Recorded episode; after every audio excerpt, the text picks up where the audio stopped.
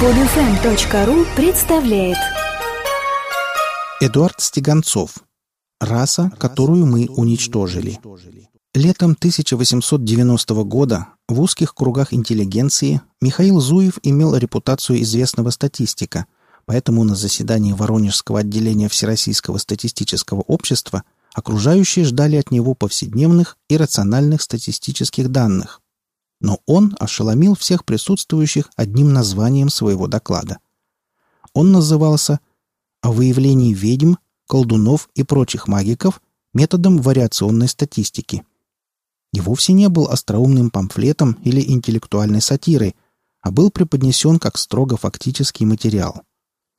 Михаил утверждал, что по результатам его исследований в Воронежской губернии им были обнаружены несколько деревень, населенных самыми настоящими колдунами. Свой доклад он начал с того, что маги и колдуны – не порождение буйной фантазии, основанные на элементарной малограмотности подавляющей массы населения, а вполне реально существующие люди. Их возникновение вызвано вполне обыденными факторами – атмосферными явлениями, воздействиями электричества, особенностями питания во время развития плода и прочими вещами.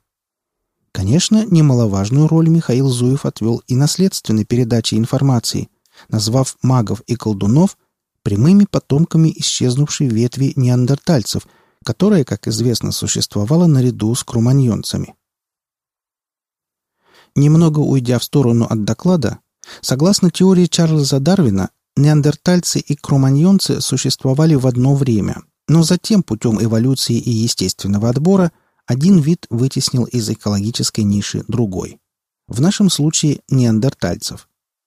Все то немногое, что мы о них знаем, свидетельствует о том, что они имели свою самобытную культуру, которая в корне отличалась от культуры тех же круманьонцев. Представители этой исчезнувшей расы выглядят белыми воронами среди вереницы гоминидов и прочих представителей животного мира. Например, они могли добывать огонь, и владели технологией обработки камня. Причем их методы обработки отличались от методов тех же круманьонцев, из чего можно сделать вывод, что знания они черпали из разных источников. Неандертальцы хоронили своих мертвых и относились с уважением к старшим, а этим не могут похвастаться никакие другие прародители человека.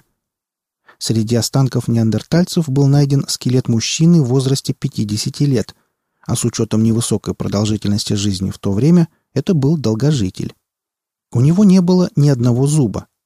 Питаться он мог только в том случае, если кто-то из близких пережевывал за него еду и таким образом кормил пользовавшегося уважением и заботой члена племени. Но вот мы и подошли к самому главному. Примерно 40 тысяч лет назад кроманьонцы и неандертальцы развязали войну. В подтверждение этому на стоянках одних и других археологи не единожды находили среди останков дичи обглоданные кости противника. Через 10 тысяч лет последние неандертальцы ютились на юге Испании, а затем и исчезли вообще, вытесненные нашими прямыми предками. В XIX веке, в соответствии с учением Дарвина, неандертальцы были объявлены ближайшими предшественниками человека – и в веренице гоминидов они находились сразу за нами, людьми. Общепринятой стала теория, по которой неандертальцы как-то плавно стали людьми, а не выжившие особи сгинули в результате естественного отбора. Но в 1997 году исследователи из Мюнхенского университета проанализировали ДНК останков самого первого неандертальца, найденных еще в 1856 году, возраст находки составляет 50 тысяч лет, и пришли к неожиданному выводу.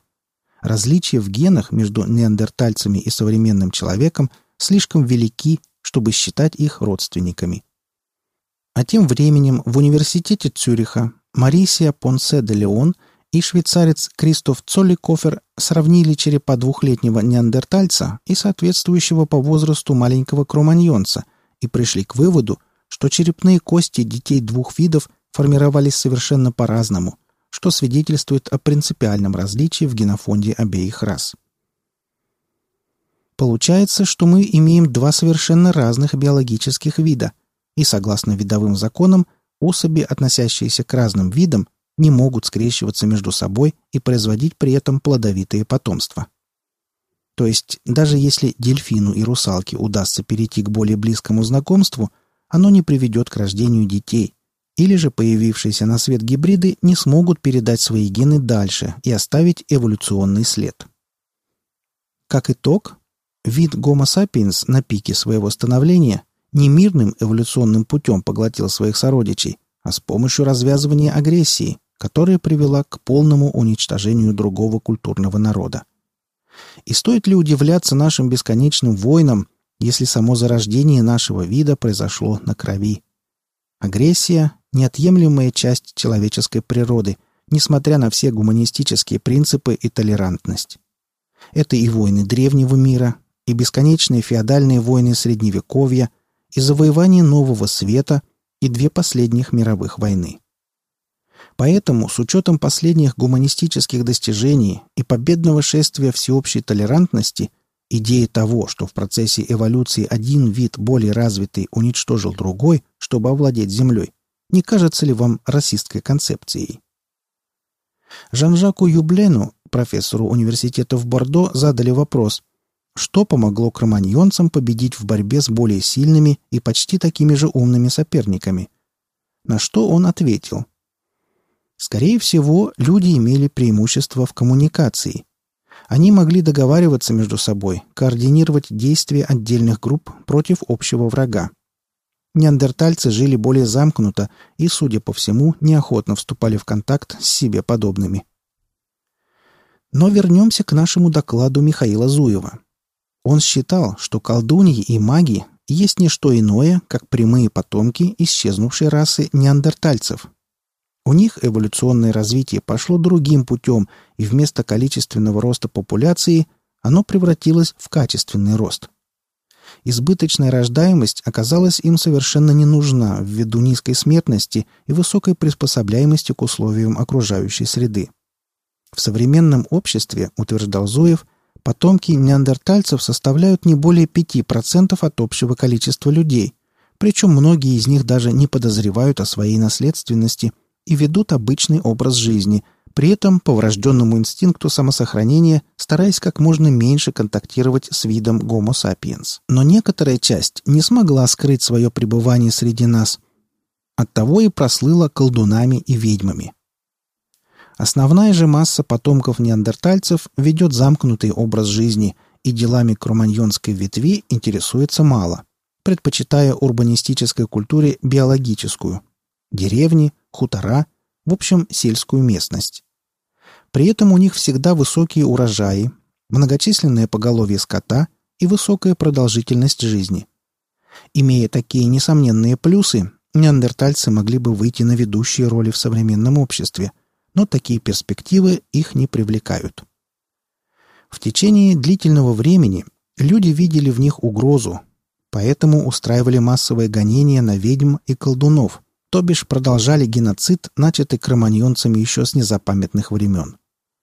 Но результаты были нулевые, поскольку стратегия основной массы неандертальцев сводилась к простому правилу – не выделяться.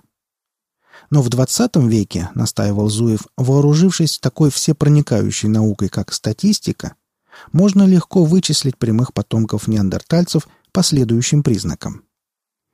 Низкая смертность, высокая грамотность, эффективное хозяйство, в которое входит высокое поголовье скота, постоянная высокая урожайность и прочее. Причем такие внешние факторы, как голод и разруха, нисколько не отображаются на достатке этих людей. Зуев, по его словам, нашел убедительнейшее доказательство существования по крайней мере трех деревень, попадающих под его метод вариационной статистики. Более того, он вступил с ними в контакт, и получил полное подтверждение своей теории, но связанный обещаниями не может назвать конкретное селение. В конце своего доклада Михаил призвал прекратить политику геноцида в отношении этой человеческой ветви и дать им гарантии личной безопасности и в известных пределах независимости. Только в этом случае можно рассчитывать на привлечение их к общественной жизни, которая послужит на благо всему человечеству. Вполне закономерно и естественно, что к его докладу отнеслись скептически.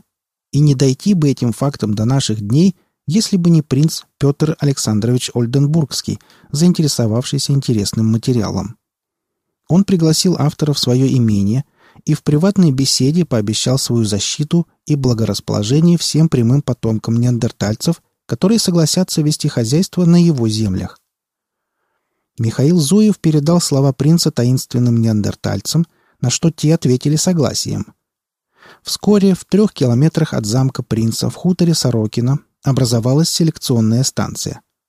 Как оказалось, именно жители этого хутора могут считать себя по праву прямыми потомками неандертальцев. А в соседнем селе Березовка была открыта сельскохозяйственная школа, преподавать в которой стали те же представители исчезнувшей расы. Результат не заставил себя долго ждать. Но, как известно, существуют такие понятия, как зависть и неприятие. Особое недовольство крестьян вызывали обильные урожаи на соседских полях, и то, что не попадает под общепринятые критерии и чему нельзя найти объяснение, в то время приравнивалось к проискам нечистой силы. Прямое недовольство никто не высказывал, но поползли слухи, невидимое и остро отточенное оружие уничтожения. Это спровоцировало поджоги и травлю скота всех крестьян, причастных к новоявленным школам и работавших в тогдашних исследовательских институтах.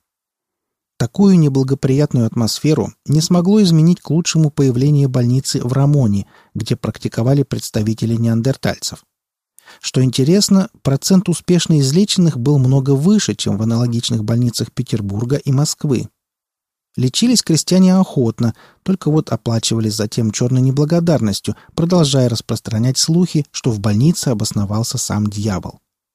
Пресечь поджоги и всеобщее недовольство не помогли даже карательные казачьи отряды, вызванные для наведения порядка. Принц писал в то время своему хорошему другу Петру Бернгардовичу Струве. «Зависть и лень — вот препятствия, одолеть которые наиболее трудно. Любая земельная реформа обречена на борьбу с косностью неправящих кругов. Их можно и обломать, а с косностью масс, преодолеть которую рывком, нахрапом, невозможно. Но, несмотря на такие явные трудности, определенные результаты были налицо. Была создана заповедная зона, где стали разводить бобров. На данный момент это знаменитый бобровый питомник, находящийся на территории Воронежского заповедника. В Воронежской губернии были ликвидированы овраги, доставлявшие немало хлопот, и введено культурное лесопользование. Были выведены новые сорта свеклы, что привело к возникновению в селе Рамонь сахарного завода, а затем и конфетной фабрики. Продукция этих предприятий на данный момент отмечена наградами самых престижных международных выставок и пользуется как в России, так и в Европе неограниченным спросом. И вот наступил 1914 год. В Сараево раздался выстрел 19-летнего террориста, и началась Первая мировая война, а затем и революция в Российской империи. Принц эмигрировал и больше не вернулся в свое имение, а его смелые начинания на долгое время приостановились. В советское время на месте селекционной станции были образованы в НИИ СС, Всероссийский научно-исследовательский институт сахарной свеклы, и ВНИЗР, Всероссийский институт защиты растений. Сельскохозяйственная школа получила дальнейшее развитие как Березовский сельскохозяйственный техникум. Бобровая ферма стала знаменитым графским заповедником. Вот только судьба прямых потомков неандертальцев так и остается неизвестной на данный момент. Гордыня и агрессия человека происходят из чувства ложного превосходства – Джеймс Гробер Тербер. Возникает резонный вопрос. Не пора ли прекратить бессмысленный геноцид, начавшийся еще с незапамятных времен и продолжающийся в наше время? Ведь то, что не попадает под наши узкие критерии мировосприятия и чему мы не можем найти рационального объяснения, не обязательно в корне неправильно. Может быть, в своих оценках ошибаемся именно мы? Ведь королями не рождаются, ими становятся вследствие всеобщего заблуждения. Вы слушали статью «Раса, которую мы уничтожили». Автор статьи Эдуард Стеганцов. Читал Олег Шубин. Скачать другие выпуски этой программы и оставить комментарии вы можете на podfm.ru.